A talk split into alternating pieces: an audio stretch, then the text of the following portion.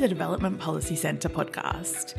In this episode, we bring you the second session of our Australian Aid Evaluations Forum, held in December 2015.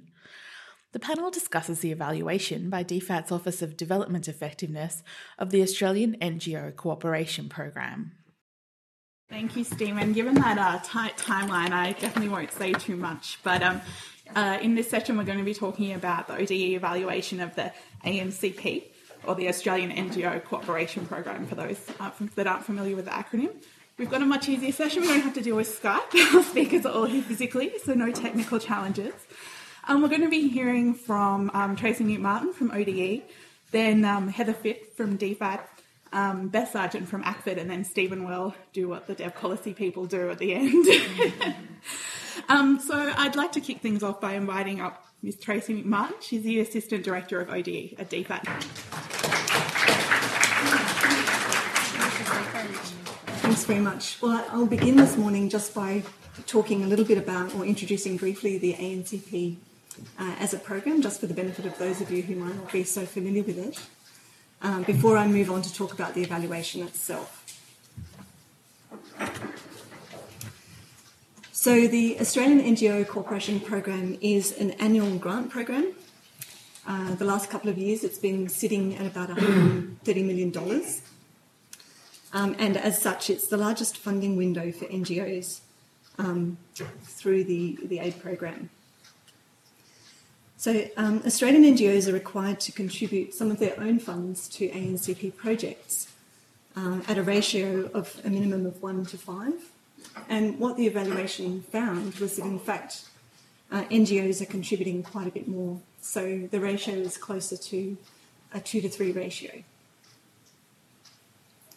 To give you a sense of the scale of the program, there are more than 50 Australian NGOs who are accredited uh, under the program. And these NGOs deliver projects in partnership with local NGOs, uh, sometimes with private sector organisations, and with government overseas. Uh, the ANCP represents a large number of individual projects covering many sectors and many countries. uh, you'll see the, the, number of beneficiaries up there, um, and that's uh, including both direct and indirect beneficiaries to the program. And lastly, the ANCP is a, a long lived program. Uh, in fact, some of you may have even attended the 40th anniversary celebrations that were held earlier this year up at Parliament House.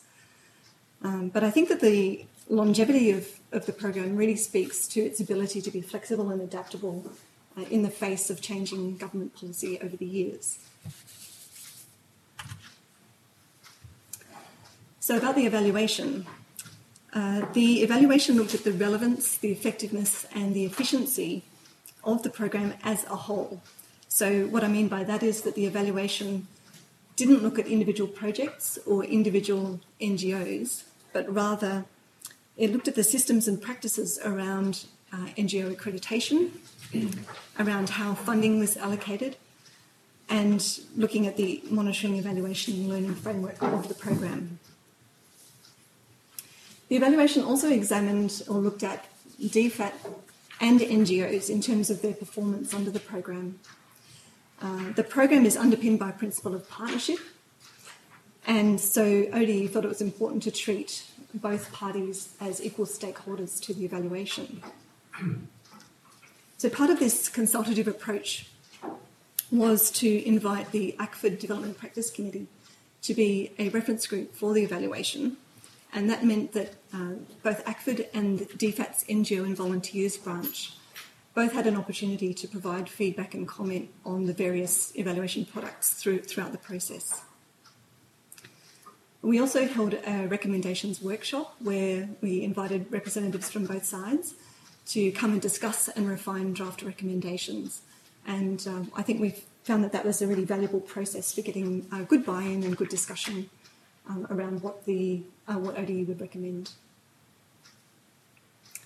In terms of how we actually ran the evaluation, so ODE staff were active team members uh, and we collaborated closely with the contracted team from Coffey International. So my colleague Simon Ernst and myself uh, provided substantive input to the evaluation plan We participated in fieldwork and, and data collection, and we wrote parts of the report as well. And I just mention this because uh, ODE is increasing to look, uh, looking to work this way um, with staff participating in evaluations as team members or as team leaders, um, rather than just being commissioners of evaluations. Um, and in fact, um, the MDB evaluation, which David presented on, worked in a similar way, where they, they were actively involved in conducting um, a lot of the data collection and the analysis around that, that evaluation. In the case of ANCP, I think um, this was a successful approach in terms of the quality of the process as well as the quality of the report that we were able to produce. Sorry, Tracy, it's hard to hear you on the back. Can you just check the mic is actually on?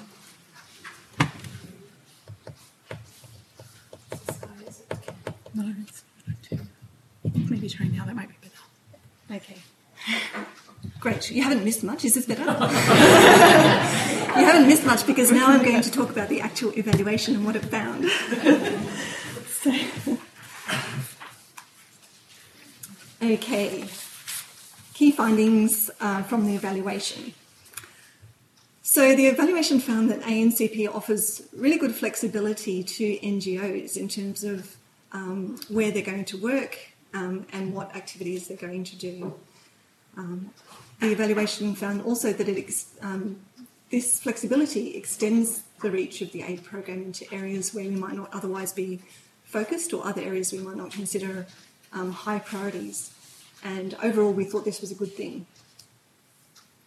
We found that accreditation is highly valued um, by both NGOs and the partners that they work with as well. Um, I'll talk about that a little bit later. The evaluation found that the funding model was not sufficiently adaptable, um, and this specifically relates to um, a scenario where the the funding for ANCP might be uh, reduced, or where you might see a significant increase in the number of NGOs who are wanting to enter the program, and therefore the existing money has to be um, shared more widely. Um, in those sorts of cases, uh, we thought that the the funding policy wasn't sufficiently clear and transparent about how um, funding would be allocated, and so this is something we recommended needs um, to, to, be seriously looked at. We also found that learning within the program uh, could be better.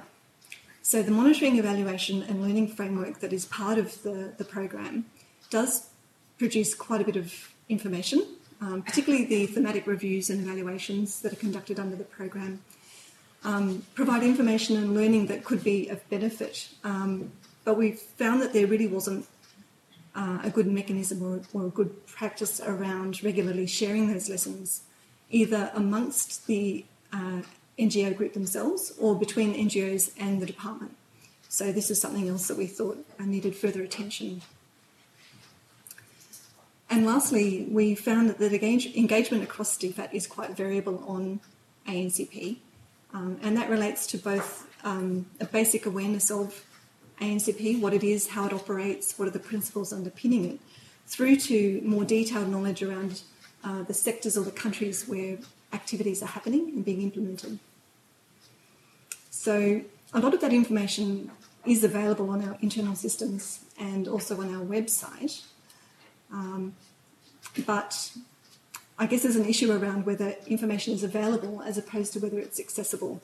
And particularly for large posts where people are very busy, um, we believe, or the, the evaluation found that there needs to be more effort made to target information to some of those large posts so that they understand um, not just the program but also have a good understanding of the, the, range of activities that are being implemented in their country.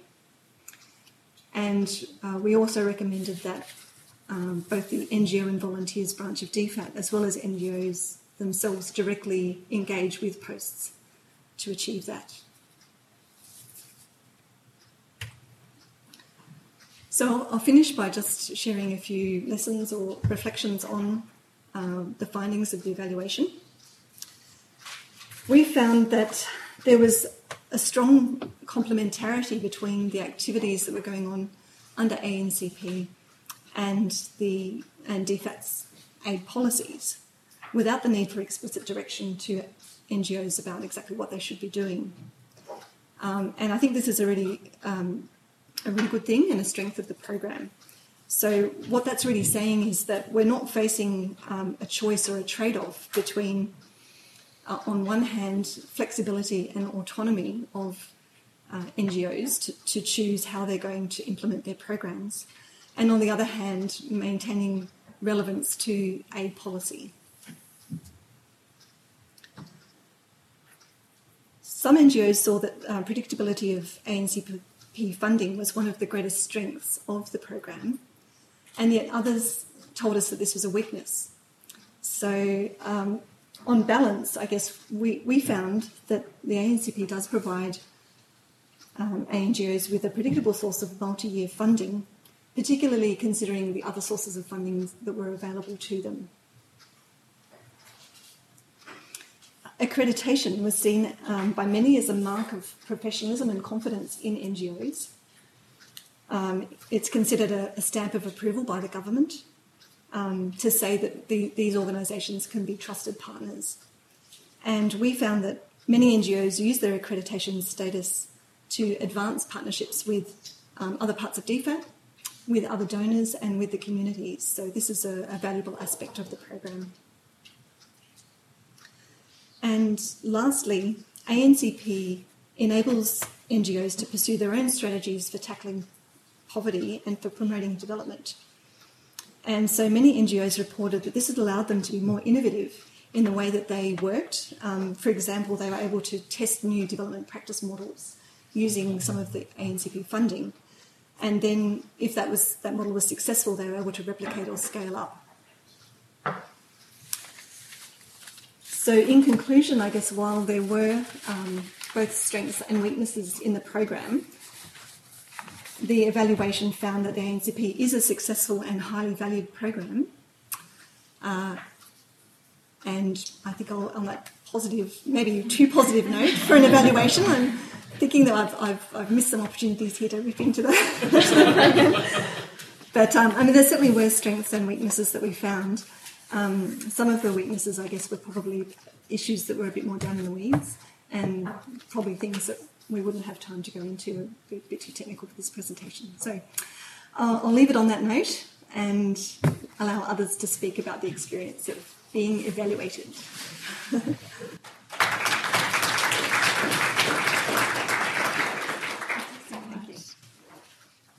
Uh, thank you for that, Tracy. I'm now going to invite um, Beth Sargent, who is the Head of Policy and Advocacy at ACFID, and she'll be able to provide us a bit about that experience of being evaluated and the NGO perspective. Thanks, Beth. Please welcome Beth.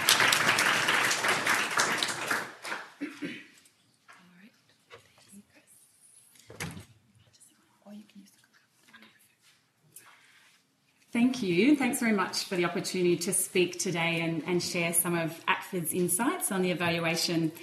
I'm going to start with a bit of context setting. Uh, then I'll sort of talk about what the sector was keen to get from the evaluation, where it landed, and a, a quick response to the recommendations. So, as Tracy mentioned, the ANCP evaluation coincided with the 40th anniversary of the program. And while the ANCP has stood the test of time, there was a degree of nervousness in the sector when discussions commenced about this evaluation. It was not so much to do with the program itself, but the context in which the evaluation was taking place. So the ANCP evaluation had been on the ODE's uh, forward work plan for a number of years, but it fell at a real great time of great uncertainty within the aid program. The government had just confirmed substantial cuts to the aid budget, but it was unsure where these were going to fall. And the government had also released a new aid policy, uh, which was very strong on the role of the private sector, but pretty quiet on the role of NGOs. So while there was concern, the optimists saw this as an opportunity. In a tight fiscal environment, it was an opportunity to, to look at the effectiveness of the ANCP and, and hopefully demonstrate that, to explore the actual value add of NGOs as development actors compared to other actors, um, and look at how to improve the program in the new operating environment. So, once the evaluation was up and running, uh, what were some of ACFID's expectations? Um, and I just want to start by um, acknowledging that ACFID and its members were actively engaged in every step of the evaluation, particularly ACFID's Development Practice Committee, as Tracy mentioned. So, um, a big thanks to the ODE for the consultative approach to this evaluation. um, I guess I'd mentioned some of the opportunities we saw was to assess the results and the impact of the ANCP over time, given it had been such a long running program and this hadn't been pulled together before. To look at the public diplomacy aspects or the engagement aspects of the ANCP, particularly in light of a, a DFAT department, to learn from the evaluation and look to improve it, um, and to support increased awareness of the ANCP, again, particularly in a merged um, department. And um, with my advocacy hat on, we were also hopeful for a, um, a, good, good result that helps build the case for sustained and increased investment in the ANCP. Some of the risks that we saw, uh, there was a really broad scope to the evaluation, so concern that that could lead to a thin analysis. Further scrutiny being applied to what we thought was an already much scrutinised program and one that has seen quite a bit of reform in recent years already. Uh, and lastly, um, concerned that the evaluation could look to sort of a, a, restriction or contraction of the ANCP in a new aid environment. Um, I guess a broader tension we sort of felt with the evaluation as well around the um, the terms of reference was sort of this balance between uh, looking back and evaluating the program, but also looking forward and situating the program within the new aid policy. So it was, was trying to do both things. So, where did the evaluation land? And Tracy's already touched on this. Um, the evaluation we feel is overwhelmingly positive about the ANCP. Uh, it highlights strengths, uh, efficiency, and performance of the ANCP in ways that validate the program, but it does also highlight some um, room for improvement, particularly around the sort of management of and procedures around the program. Just to touch on some of the strengths or, or the findings, uh, firstly, the results it delivers.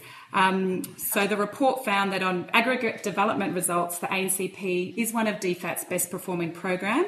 Um, it accounts for less than 3% of the budget, but in 2013-14 reported 18.2% of DFAT's aggregate development results. Um, this is definitely the NGO sector's uh, most known and quoted line from the evaluation report.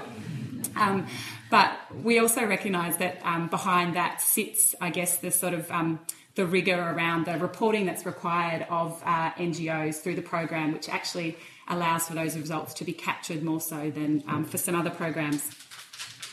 Secondly, on extending the reach of the aid program, um, so the ANCP found that, sorry, the evaluation found that the ANCP both complements and extends the reach of the aid program supporting activities, building relationships, and, and developing capacity in, in, sectors and geographical areas beyond the footprint of DFAT's regional and bilateral programs. Um, the evaluation notes at times of a whimsical aid budget, which is one way to describe it, um, this can be important. So, as we've said, the ANCP represents a small percentage of the aid program funding, but it offers benefit in maintaining a, a residual capacity to scale up or respond to shifts in the aid program sectoral or geographic focus. Um, we've also heard that it can it sort of I guess supports the aid program as well by actually bringing in and leveraging funding that NGOs raise through the Australian public. Thirdly, around the, the public diplomacy benefits of the ANCP or, or how the, the, the um, ANCP helps the aid program to in, engage more broadly. Um, so the, ANC, the, evaluation found this relates both to uh, engagement within Australia. The ANCP can encourage a positive relationship between the constituencies of Australian NGOs and the Australian aid program. Um, you know, I think particularly with the cuts to the aid budget, we've seen that there isn't a lot of understanding in the um, Australian public around the sort of role and of the Australian aid program, what it does. So Australian NGOs are a sort of vital tool to help build that understanding through their engagement with the public. Secondly, the public diplomacy in developing countries. So the ANCP provides an opportunity for DFAT and heads of mission to engage with NGOs in country, um, to, to uh, draw on their expertise and to engage with their local partners as well. Uh, just wanted to touch on some of the um, factors that we think sort of, well, the evaluation talks about what are the factors that drive these strengths of the ANCP. First, and Tracy's touched on this as well, the um, organisational autonomy of NGOs. So, in terms of the, the programming decisions that they make. Um, the evaluation emphasises that this organisational autonomy allows NGOs to take a long term approach to programming and building partnerships, to use their comparative advantage, and to play a critical role in service delivery while also influencing and holding governments to account.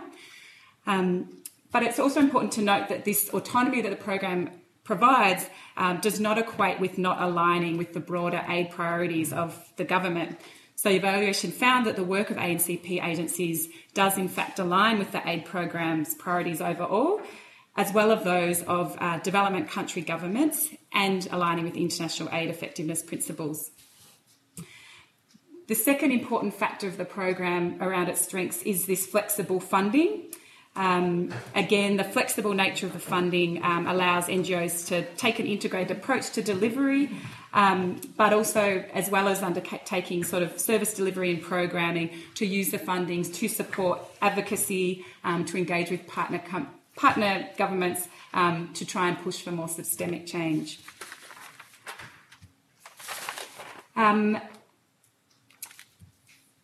Uh, the evaluation also talks the importance of predictable funding. That Tracy sort of highlighted a nice nuance there.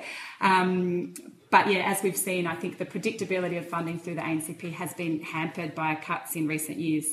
So the third important point around the strengths of the program is the accreditation and the monitoring and evaluation framework. Um, so these really support the effectiveness um, of NGOs in their work. Um, and we feel that these processes also link well to the work of ACFID. Um, our code of conduct is uh, a precursor to accreditation um, and the work that we do with NGOs around our learning and development program.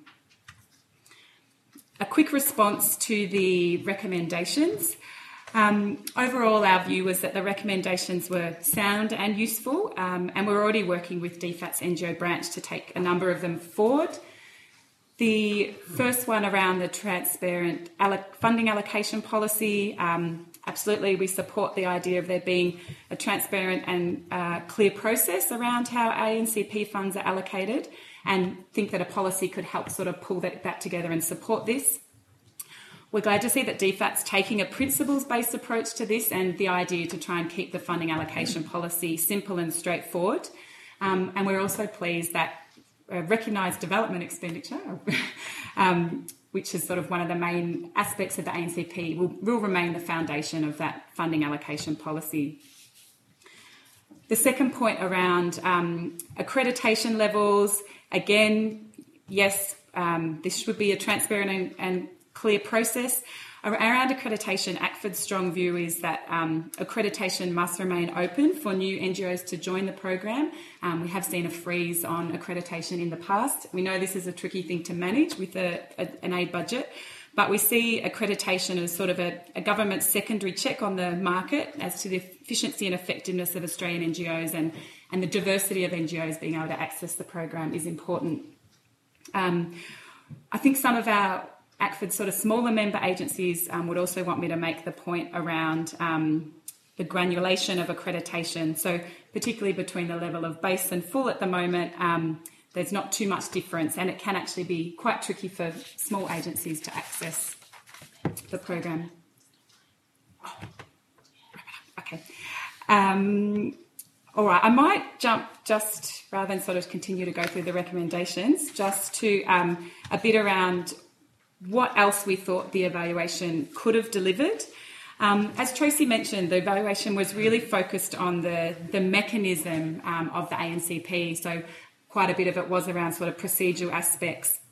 Um, and reflecting back, we thought there was a couple of things that additional aspects the evaluation could have looked at. So I'm going to be one of those people that said the scope was broad and now say we'd like to have seen it broader. Um, the first one around capturing and analysing the results of the ANCP over, over time.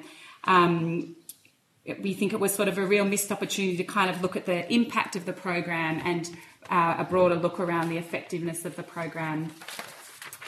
Um, the second one around a comparison with other DFAT funding models. So the evaluation includes a comparison with some other NGO funding models, such as the Civil Society WASH Fund, but not with funding models for other actors, such as managing contractors. Um, and we thought this was a missed opportunity to look at the strength of the ANCP, how that can be applied to other funding models, and also vice versa. Lastly, the comparison with NGO funding models by other donors, um, international donors. So there's an annex to the report that includes the comparison of the ANCP to NGO funding models of other donors, and there's case studies throughout. But we felt this wasn't really brought together and crystallised as much as it could have been in terms of the strengths of other mechanisms that the ANCP could learn from, and vice versa. So in making these points, um, I'm also aware of the scope and and uh, resource constraints for the evaluation, but it could be interesting further pieces of work to consider. So, just to conclude, uh, the NGOs bring strengths to the Australian aid program. Um, they leverage funds, have extensive networks, sector and geographic expertise, and hold themselves to effectiveness standards. They also work in partnership. So, ANCP agencies would readily admit that by acting alone, the impact of NGOs would be limited in scope scale, and sustainability.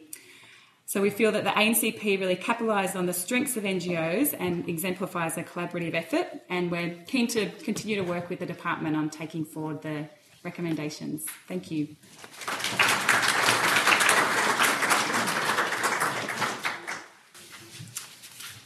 Thank you for that, Beth. Um, next, we're going to hear our management response from Heather Fitt, who's the Assistant Director of the Humanitarian NGOs and Partnership Division at DFAT. Thanks, Thanks. Heather. Thanks.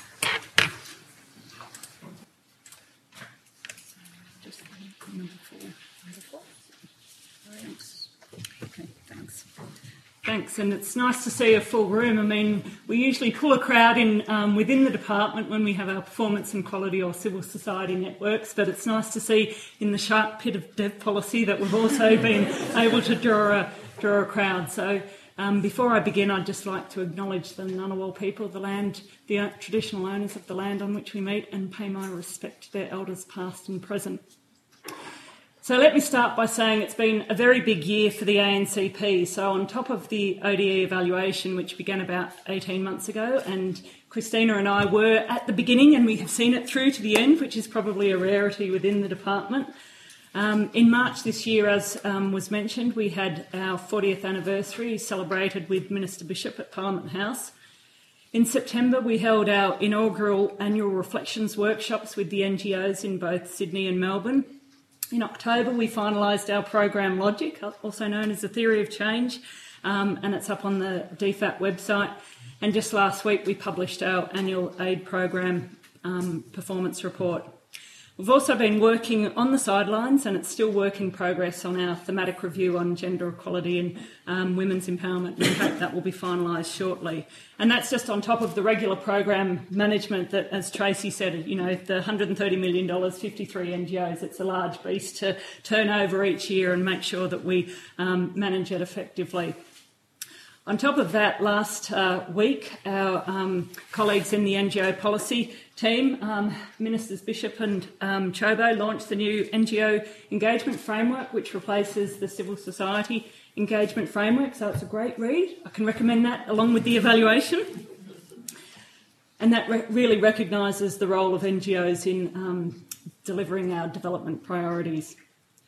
So today I just want to talk about our engagement with the evaluation process and the management response and what we've done to date to implement the recommendations. And I think um, I'd also like to echo um, Beth's comments that, you know, we found the process um, very consultative um, and we were really pleased with the findings that the ANCP is an effective and highly valued um, program.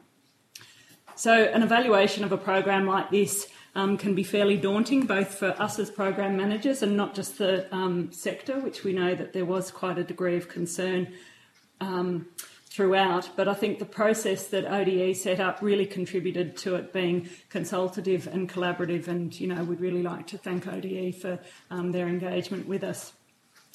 From a, a, management perspective, we had fairly regular engagement with um, Tracy and Simon and the Coffey team. We had scheduled meetings, but also ad hoc meetings where any issues or questions that were raised um, could be brought to us. Um, you know, perhaps at times we felt that the team didn't quite understand our special program and we wanted to provide more information um, and understanding and really give them as much um, of a context or information as possible from which to draw their conclusions. Um, I think you know that um, knowing that we had to provide additional information is also a lesson to us in terms of how we communicate our program, um, both within the department and more broadly. Because if you know experienced evaluators don't quite understand the program, then um, colleagues and um, the Australian public might also have trouble engaging with it. So on the management response, I think you know um, it's been mentioned that the findings that it's a flexible program, it extends the reach. Um, there's a high degree of alignment with the aid program goals and it produces significant results was also a fairly key um, finding for us in terms of we thought we had an effective program but having an independent evaluation come to the same conclusion I think is really important for us in terms of validating the program. We also note the warning that the evaluation gave us that any attempts to narrow the program to current government priorities would limit the flexibility, and I think that's fairly important and it links in with our engagement and communication of the program um, to posts. And in a um, contracting budgetary environment, we've had many more colleagues come and knock at our door to find out about ANCP. So, um, you know, we're trying to explain that the design is um, there is flexibility and there is autonomy with how the NGOs um, use the funding. We also, I think, welcome the recommendations as ways to strengthen the program. And you know, sometimes we thought perhaps having you know a little bit more detail in the recommendations might have helped us work out how to navigate sort of the changes that we need to make in terms of continuously improving the program. But I think Immediately after the um, report was launched in August, we held our reflections workshops with the NGOs. And I think that was a way of trying to show that we were taking the um, evaluation and the recommendations seriously and trying to incorporate it into our program management and I guess en- engage with the sector on um, those recommendations. So, we're getting to the recommendations themselves. Um, the first two on the transparent funding allocation policy um, and the accreditation and partnerships, I mean, they're um, quite interlinked and I suppose they're at the top of our to do list. Um, on the funding allocation policy, um, Beth mentioned the recognised development expenditure, which is basically the funds that NGOs can raise and expend overseas from the Australian community. And the more um, the higher an uh, RDE is, then you know it gives NGOs greater access to ANCP funding. And in an expanding budget, we were able to add in the partners pool and we were able to sort of tack things onto the funding model, and it became a little bit more complicated and probably less transparent. Um, and that's been noted, I think. Um, in a constrained budget environment, we just can't continue to um, operate like we were. And we do see a returning to basics and using recognised development expenditure as the basis. So um, we have consulted with our um, principals both at the reflections workshops and the Committee for Development Cooperation, which is the joint DFAT um, sector ACFID um, advisory um, body. And the principles that have been approved by Jamie Isbister, our First Assistant Secretary, um, include consistency, transparency, organisational capacity, and community support. And so those principles will inform the funding policy, which is the next work that we have to do um, in early in the new year. On accreditation and partnerships, I think you know the points have been made by Tracy and Beth about the benefits um, that accreditation bring to the program, and more broadly, I think we are going to maintain the two levels of base and full. Um, but our challenge is to make sure that accreditation um, remains a suitable mechanism for assessing NGOs um, as well as maintaining the cycle. So in 2014 15, we had seven new and eight re accreditations. So we need to make sure we have enough assessors as well to actually undertake um, the accreditations. And we've also got a growing program. Um, albeit um, a small window that um, from September to December, the program does remain open, and we've seen um, a 20% increase from 42 NGOs in 2012 to up to 53 in 15 16. So um, it's great, but it also has its own challenges in terms of managing the process. Okay. Um, ANCP partners um, on the partnerships. I think you know the current partnership um, MOU came in at a time of an expanding um, budget. there have been changes almost from the time the MOU was signed. And I think the um, NGO engagement framework here um, recognises that we need to capitalise on NGO strengths and work out what's the best way to engage with um, NGOs as partners and extend the effectiveness um, of the aid program more broadly and um, working out what those um, key priority areas might be, whether it's in um, gender equality and women's empowerment or the private sector, but drawing on the strengths that the NGOs bring. And that will could happen through strategic high level engagement, but also the regular informal engagement and through um, ACFID's communities of practices, their working groups are now known. Um, the engagement across um, DFAT, we see, um, yes, we could improve, and the nature of the department is that people are always changing. Ambassadors and high commissioners and first secretaries and counsellors, um, you know, by our very nature, change over. So we need to get better at improving our engagement before people go on posting. Um, we have regular processes for managing the approval of projects and uh, risk and fraud management, but I think trying to get better products and more targeted briefing, um, I think that is quite important and it's something that we're working on to make that information more accessible and not just, um, you know, something that uh, we provide a standard briefing, but trying to get a one page um, infographic, and we've also got a mapping facility. Um, the program logic, we need to work on the validation of results, and I think that's something that um, we know that we could strengthen.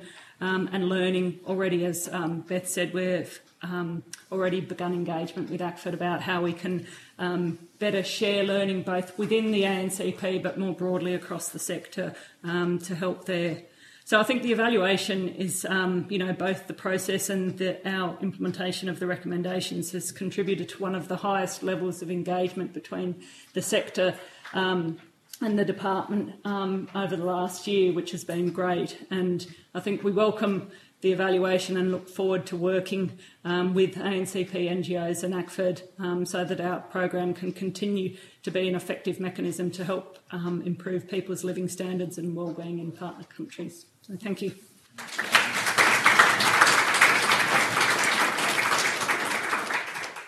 Thank you, Heather. I'd now like to invite Stephen Howes, the Director of the Development Policy Centre, to respond. Okay, thanks, Ashley. And yeah, I just have a few slides. Uh, I'll be brief. Um, I guess this is just a chance to offer a, another perspective. Um, I would want to say at the outset I am on the board of uh, CARE Australia, and CARE does receive funds from the ANCP, so that's a conflict of interest, but I'm uh, speaking on my own personal capacity today, not on behalf of CARE. Um, I also want to commend the uh, authors of the report, and especially both of the reports. You know, have been done more in-house. I remember in the past four we've had presentations by consultants, and it's great to have presentations uh, by the DFAT staff, and that reflects your greater involvement. I think it's a better product as a result. And uh, you know, certainly, I think I came away convinced that ANCP is a good program. I guess I went in with that view, but it certainly uh, it confirmed me. Uh, anyway, that said, it wouldn't be a uh, you know, dev policy presentation if we didn't make a few critical remarks. So I'm going to give five. Uh, one about this uh, key finding of the 18%, two about the recommendations, and two about issues that weren't covered covered off. So, yeah, let me go. Does ANCP deliver one fifth of the aid program's results? And I know there's a feeling maybe ACFID's made too much of this, but I do feel the report uh, left itself open to this. And uh, this quote is from the executive summary. So it's up there in uh, red, you know, in lights. Based on ADR figures alone, ANCP is one of DFAT's best performing programs. It uh, only cost 2% of the budget, but it delivered 18% of the results. And that's it in the executive summary. And it's repeated a couple of times in the text uh, with very little qualification and with no analysis. Uh, but it's a highly problematic assessment, in my view. I mean, why? I think there should have been some attempt to explain why this, right? Is it that um, NGOs are just better at reporting, so they're more diligent, whereas the uh, DFAT staff are too busy, they don't have time to report their results? Or is it they work more in areas where these results are focused, so these results are not focused on things like governance, um, which are intangible, so they're focused in the areas where you can report results? Or is it their projects deliver better results, right? And if it's a third one, well, we better be pretty worried because if we can achieve 20% of the rollouts is only 3% of the budget. We can cut the aid program a lot more. Right? What is the rest of the aid program doing? Right? I think that raises a lot of questions, which the uh, evaluation couldn't have gone to that, but it should have given some analysis of this uh, key finding. Of course, it didn't, and that left it open for, D, for to supply its own, to not only repeat the result, but to explain the result, right? And there it is because it does, it leverages and it's delivered effective, efficiently and effectively. So, you know, if you don't give your own explanation, you can't blame ACFID for coming up with its explanation. So I do feel a lot more care and a lot more analysis should have been put around this, uh, this important finding. All right, now on to uh, recommendations. Um, you know, I think it, it, was good. The evaluation had some, uh, I think, pretty tangible, concrete recommendations. And so here I'm going to have a bit of a go at DFAT. Although, anyway, let, let me just do it. Uh, first of all, should performance be a factor in determining allocations? So this is an old issue. You know, basically, the more you raise from the public, the more you're going to get from ANCP, right? It's a matching grants program, right? The, so there's always been this uh, worry. Well, is that is that does that make sense, right? Shouldn't we give more money to those who are more effective, not to those who are more effective at development rather than more effective at fundraising? And the evaluation says yes, right? It should enable DFAT performance assessments to impact on allocations, right? And uh, DFAT, although it says it agrees, right, actually disagrees, right? so it says it says no while saying yes. It says it will draw on performance information where applicable to confirm allocations, right? But of course, you know, World Vision gets much more than anyone else, but we're not saying it performs better, right? It's better at fundraising. So if you were really going to take performance, it wouldn't confirm allocations; it would really change them. So I think uh, DFAT's not looking to make any change in this.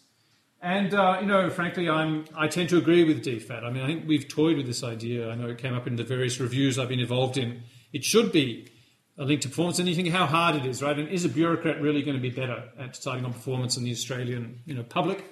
And uh, I think it's, as people said, there's some good mention of international experience, and clearly some countries do link it to performance. But you'd have to dig deeper and do more analysis before you could be comfortable uh, recommending uh, this change. Uh, another recommendation is whether DFAT uh, can do more to improve performance management and transparency around the program. Again, the evaluation says yes, it should. DFAT should introduce a system of independent review of validation of the performance management and results reporting systems used by the large ANCP members. Uh, and DFAT, again, to my mind, it says it says it agrees, but actually it doesn't. It disagrees. And because it says DFAT will formalise the validation performance management and results reporting through existing MELF, that's the existing reporting system, and the existing accreditation system. And what I see the, the evaluation saying is you have to go beyond that. And DFAT can have its own look at how good is the uh, performance management results reporting system. So here I tend to agree with the evaluation. I think DFAT could do more. The current accreditation system is pretty weak in the areas of transparency and evaluation. For example, if you go to the accreditation for transparency, all you've got to do is your public information has to be accurate, timely, and accessible. It doesn't have to say what that public information is, right? It could be a human interest story. There's nothing, no requirement you have to publish your evaluations. And uh, likewise, the evaluation requirements are fairly weak. You need an effectiveness framework. Right? That there's clearly a lot of scope to interpret that. Uh, so I think DFAT could push NGOs to be more transparent and do more on evaluation through this, but they have to lead by example. And you know, it does strike me, you know, asking why isn't the list of ANCP projects public? It's all taxpayer funded. Why isn't it public? Uh, in fact, uh, we were just discussing: can you actually find out how much NGOs get through the ANCP. I think if you keep really dig hard into the tender system, you can, but it's very difficult to even get that information. So I think uh, um, DFAT could do a lot more to promote transparency and promote uh, a culture of good evaluation. Uh, and also, I'm interested they do these reviews. I think that's very good. I'm interested how DFAT chooses these reviews. And is there a kind of any sort of random system, right, where you just spot choose, uh, spot check on projects? I think that would be a, that would be a healthy discipline. All right, those are the finally a uh, couple of two issues that the review didn't go into, but which I guess I'm just interested in, so I'm going to I'm going to raise them. I think uh, you know the whole issue about the ANCP guidelines um, is one I've you know when I, I look at it, uh, I've got some questions. Seems to me ANCP provides very long-term funding. Right, once you get ANCP funding, you can get that funding for 10 or 20 years. Uh, but if you look at the guidelines, Okay, it's not so much no welfare spending, although that's a separate issue, but no recurrent spending, right? No recurrent spending, right? So, and, and you've got to focus on sustainability, right? Those are the policies, exit strategies, sustainability, of course, strong emphasis on capacity building, right? That we all love. But, um, you know, I think that that's one way of doing development. Another way, you know, we're in this for a long period. This is going to be a 10 or 20 year project. Uh, how can you do these projects without recurrent funding, right? Um, some, some of the best projects I've seen have been very long term and involved lots of recurrent funding. You spend the money again and again, and over a very long period, you build capacity building. So I do have this uh, worry that although ANCP provides multi-year funding, the, these guidelines encourage the same sort of three to five-year projects. And maybe there's a chance to do something different. Now, we all talk about the need for 10, 20-year projects. Perhaps you could uh, revise the guidelines. Yeah, and then finally, uh, you know, stepping back, this is an issue we've sort of been interested in at the centre. Uh, tax deductibility, right? There are two ways that the aid program provides, you know, sort of core funding, or th- three ways it provides funding to NGOs, right? Projects that are specific and a, a bid for or, or sole source, uh, ANCP, which is um, sort of matching funding, then tax deductibility, right? And if you think uh, of these, probably the tax deductibility is the largest, right? If you Australians give about a billion to NGOs. I don't know how much of that is tax deductible, but like say 30% might be, might 200, 300 million. So it's a big chunk and it's actually worth more. Maybe not many times ANCP, but it is worth more than ANCP. And um, that's an interesting issue uh, to think about because they're both forms of government support. And there is this, it is a kind of, I think it has salience in the current context because the uh, second and third largest development NGOs right, in Australia are MSF and compassion. They both get tax deductibility, but neither of them participate in ANCP. Now that's fine and sense it's up to them, right? They could try to participate if they want, but we know the reason they, they don't, it kind of go, you think, well, how can they participate in tax deductibility? You know, for, for compassion, my understanding is, you know, they're concerned about the, that, that they're not allowed to evangelize, right? Well, you're not allowed to evangelize to get tax deductibility either, right? Uh, the difference is the tax deductibility is a one-off. You know, once you get tax deductibility, there's no accreditation, right? Well, that, that, that is a type of accreditation, but there's no re-accreditation, right? You're in.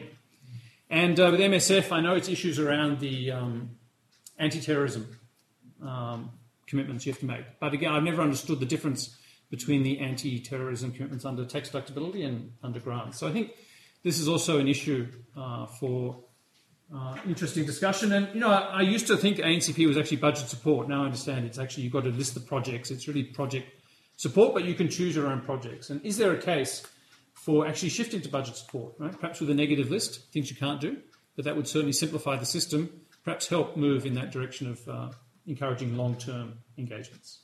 Those are my comments. Thank you.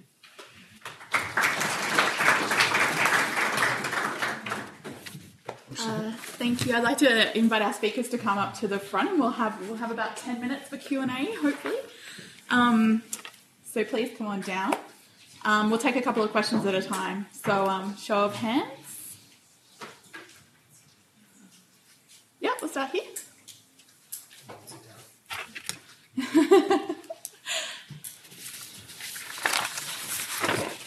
um. I'm Michael Bergman from DFAT. Um, I don't know whether this is for Stephen or, or maybe for Beth. Um, just the, the point, Stephen's point around around transparency. Why why do we why, why aren't NGOs already open about this? Why doesn't it DFAT to push NGOs to be transparent? I understand that it is something we could do uh, underneath uh, under the ANCP. people. why does the NGOs need us to Okay, do we have any others for this round? Yeah, I'm just uh, comment on monitoring and evaluations, kind of a bit builds on this transparency. I'm just struck by this morning talking about how we can't get information from, um, or it's too difficult to get uh, monitoring and evaluation information from uh, non-core funding to the multilaterals. And we have so much information pouring out of the NGOs for a much smaller program and Stephen is even suggesting that we go in harder on that front to get more and more and more. I mean, I think in terms of transparency, probably some of this information is available on the NGOs' own websites and so on. So it's not a matter for, you know, this is matching funds, this is not DFAT, um, programs in their entirety. But I'm just struck by the um, contrast between what um, you know, what's required in terms of reporting from the NGOs and what's required from the multilateral. So I'd be interested in any comments on that.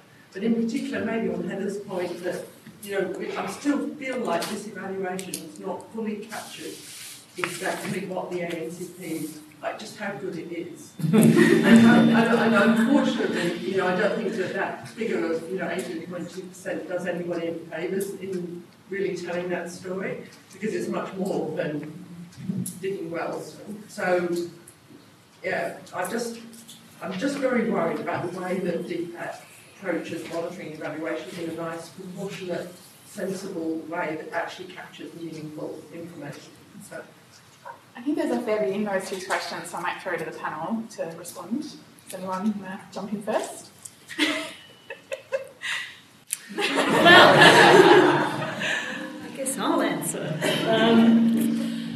yes. Um, the transparency issue and um, you know what's available, I think um, you know there is a lot of information that the NGOs would have um, accessible on their website, and at the moment we're in the process of refreshing the ANCP page on the DFAT website, and we're getting into the land of tweeting and things, which is all very exciting. But trying to get some of that richness of the work that we do under ANCP um, a little bit more accessible.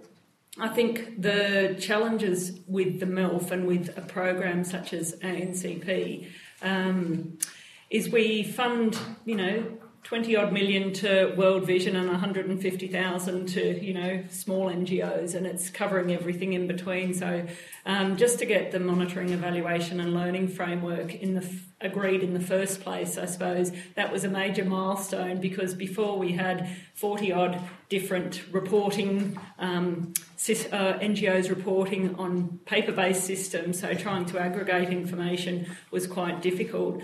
Um, we recognise, I suppose, some of the shortcomings of the um, framework itself in terms of the data, and um, I think you know the data that's quoted both by ACFID and in the evaluation itself. We recognise that um, they do link back to the former um, comprehensive aid program, the headline results, and that's only one source of information. It's usually the output related information, and it is much more easy to, to gather the information. I think um, NGOs, particularly those in the ANCP, do have a high degree of scrutiny both um, through accreditation but then the reporting requirements that um, we have. I think we're on the front foot in lots of ways in that we have a system that we can capture that information. It's just probably a resource constraint within the team as to how we can um, use that information or share it more publicly. Um, and that's something that we probably need to have a look at. So I don't know quite, Joe, whether it answers all of your um, questions, but it's sort of work in progress, and um, you know we sort of see that it's continuous improvement. And by developing a program logic, I guess we've also tried to shift.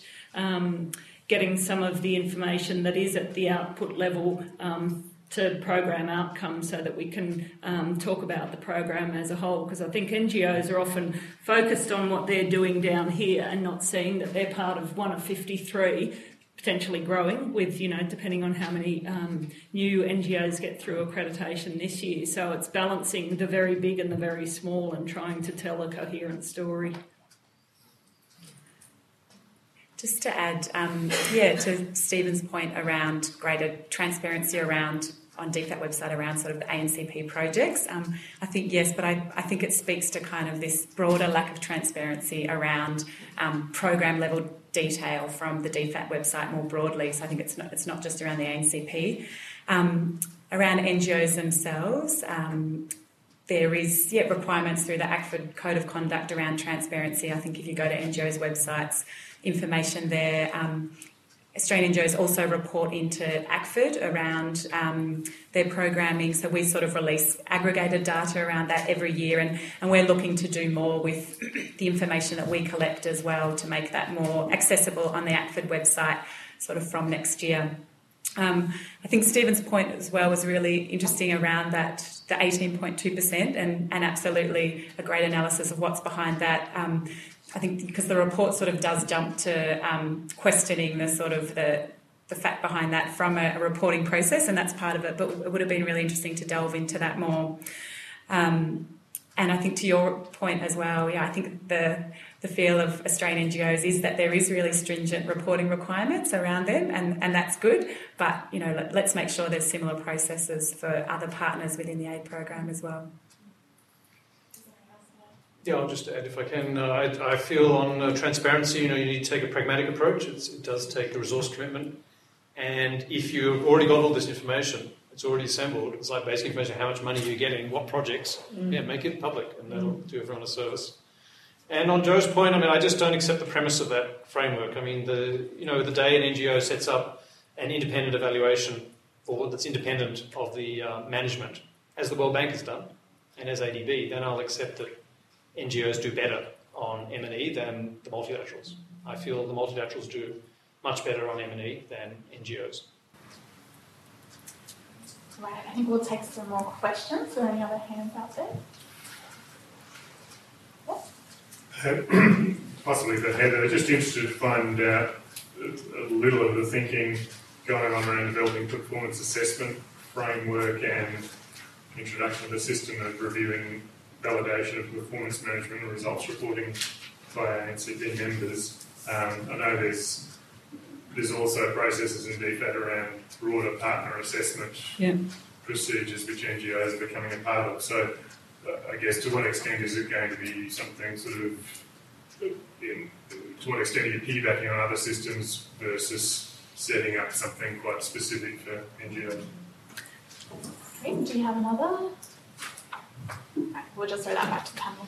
Okay. Um, yeah, I think the recommendation for that 4C, which is the validation of results, um, it is a case of we've only just finalised the program logic, which had a draft um, performance assessment framework, and our idea is to try and have these annual reflections workshops with the NGOs where we can go back to the performance assessment framework and see, you know, does it still stand? Does it need modification? Given that um, I suppose it's quite unusual in that most my understanding of performance assessment frameworks is if you've got a you know program for five years, you know your start point, you know your end point, you can track progress over time. But because we are an annual grants program, um, it's a bit hard to have something that sort of um, both uh, tracking progress, but to an undefined endpoint. It's about continuous improvement. So I think um, that's something that after this year's reflections workshops, we are wanting to um, make a regular, um, you know, format with the NGOs.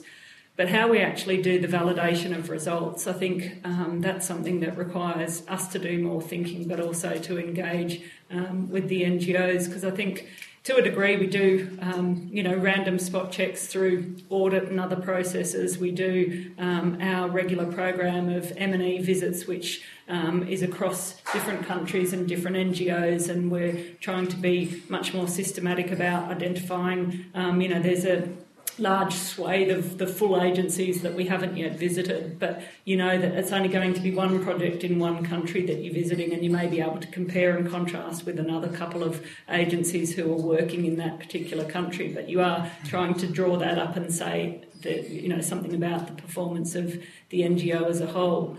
Um, I think we would like to try and use existing mechanisms where possible, and whether that's through um, looking at some of the accreditation criteria or talking to the assessors um, as to how we might be able to do that. And there's an assessors workshop that we've got planned in February where we'll um, be discussing that.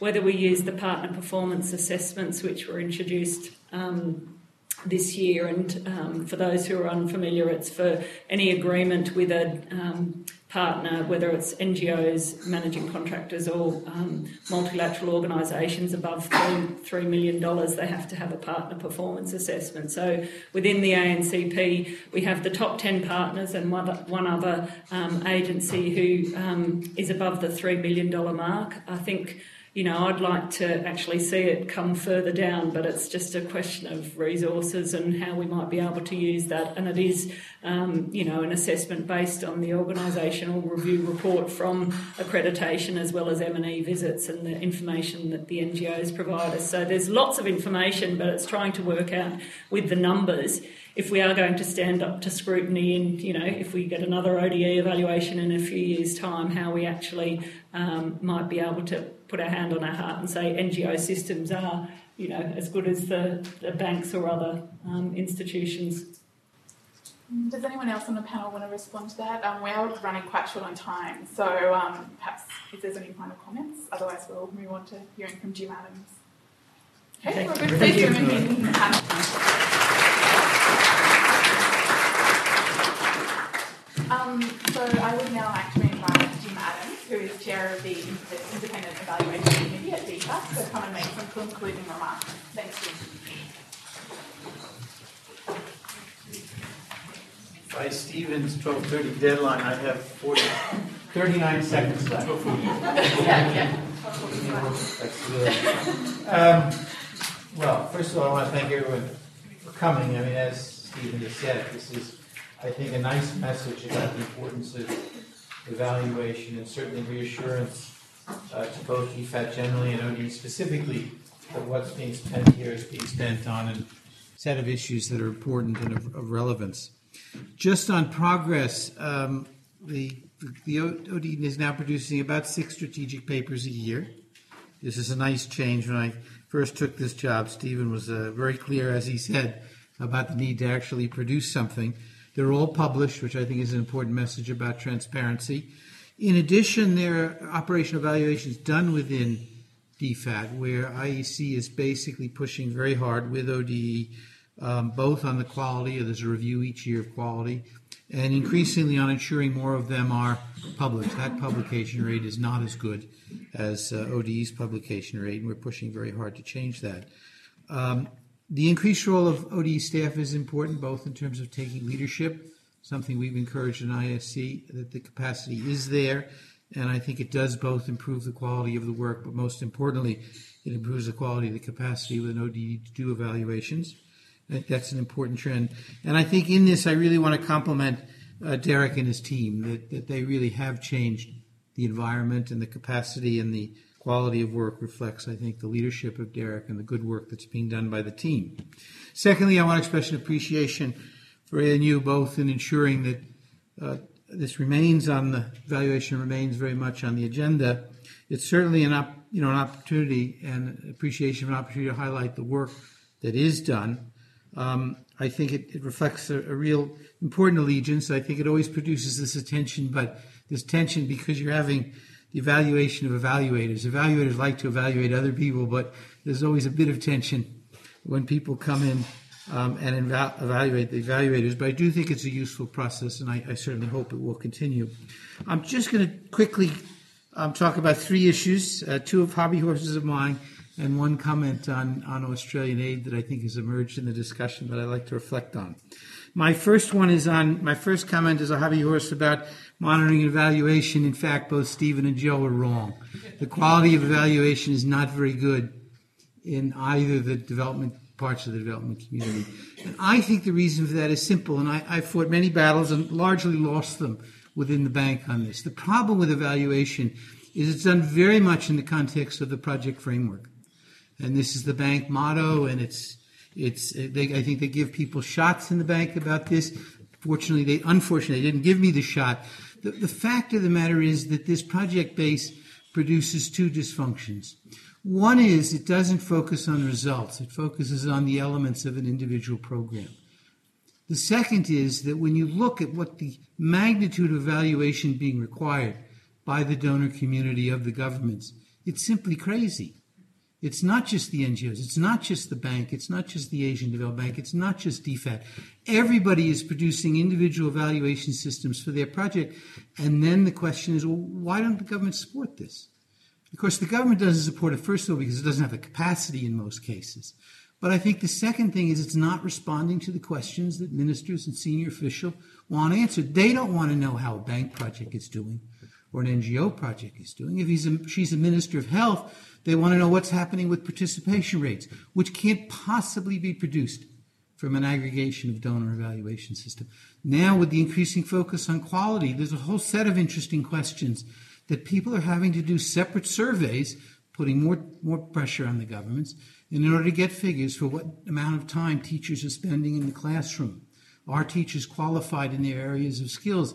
And so I think the problem is we've built an M&E system about the interest of donors to protect with their ownerships the work they're doing rather than stepping back and producing evaluation systems that focus on results. And, and my plea would be if we could get a better focus on results, I think the ability to actually make a credible case for aid would be much stronger. So that's first hobby horse. Second hobby horse, just quickly. Um, I was interested the way the NGO uh, discussion talked about the learning function. I think the learning function is key. And I think one thing that the effort and evaluation in Australia has actually gotten right is a balance between accountability and learning. I think too many of the systems end up focusing highly on accountability, which produces, again, much more difficult discussions, I think. And secondly, and most importantly, you know, you really want staff to read evaluations so that they can learn the lessons learned. And if it's all about accountability, my experience in bureaucracies, staff get very uninterested very quickly. So I think that balance is right. I, I appreciate it was brought up in that study. I hope it, it's central to the discussions that continue both with ANU sessions or more broadly, that learning and focusing on the learning function is really important. My final comment is really about the Australian program, and it draws a little bit from the bank, the study of the banks. And it's this question about recipient execution because I do think um, the work that was done that David did really raised this nicely. The truth of the matter is that, as he indicated, it's much easier to get a project implemented using whether it's Australian consultants or American consultants or, or firms involved than getting the governments to do it. But increasingly, I think the challenge is to make the governments actually fulfill these roles more effectively.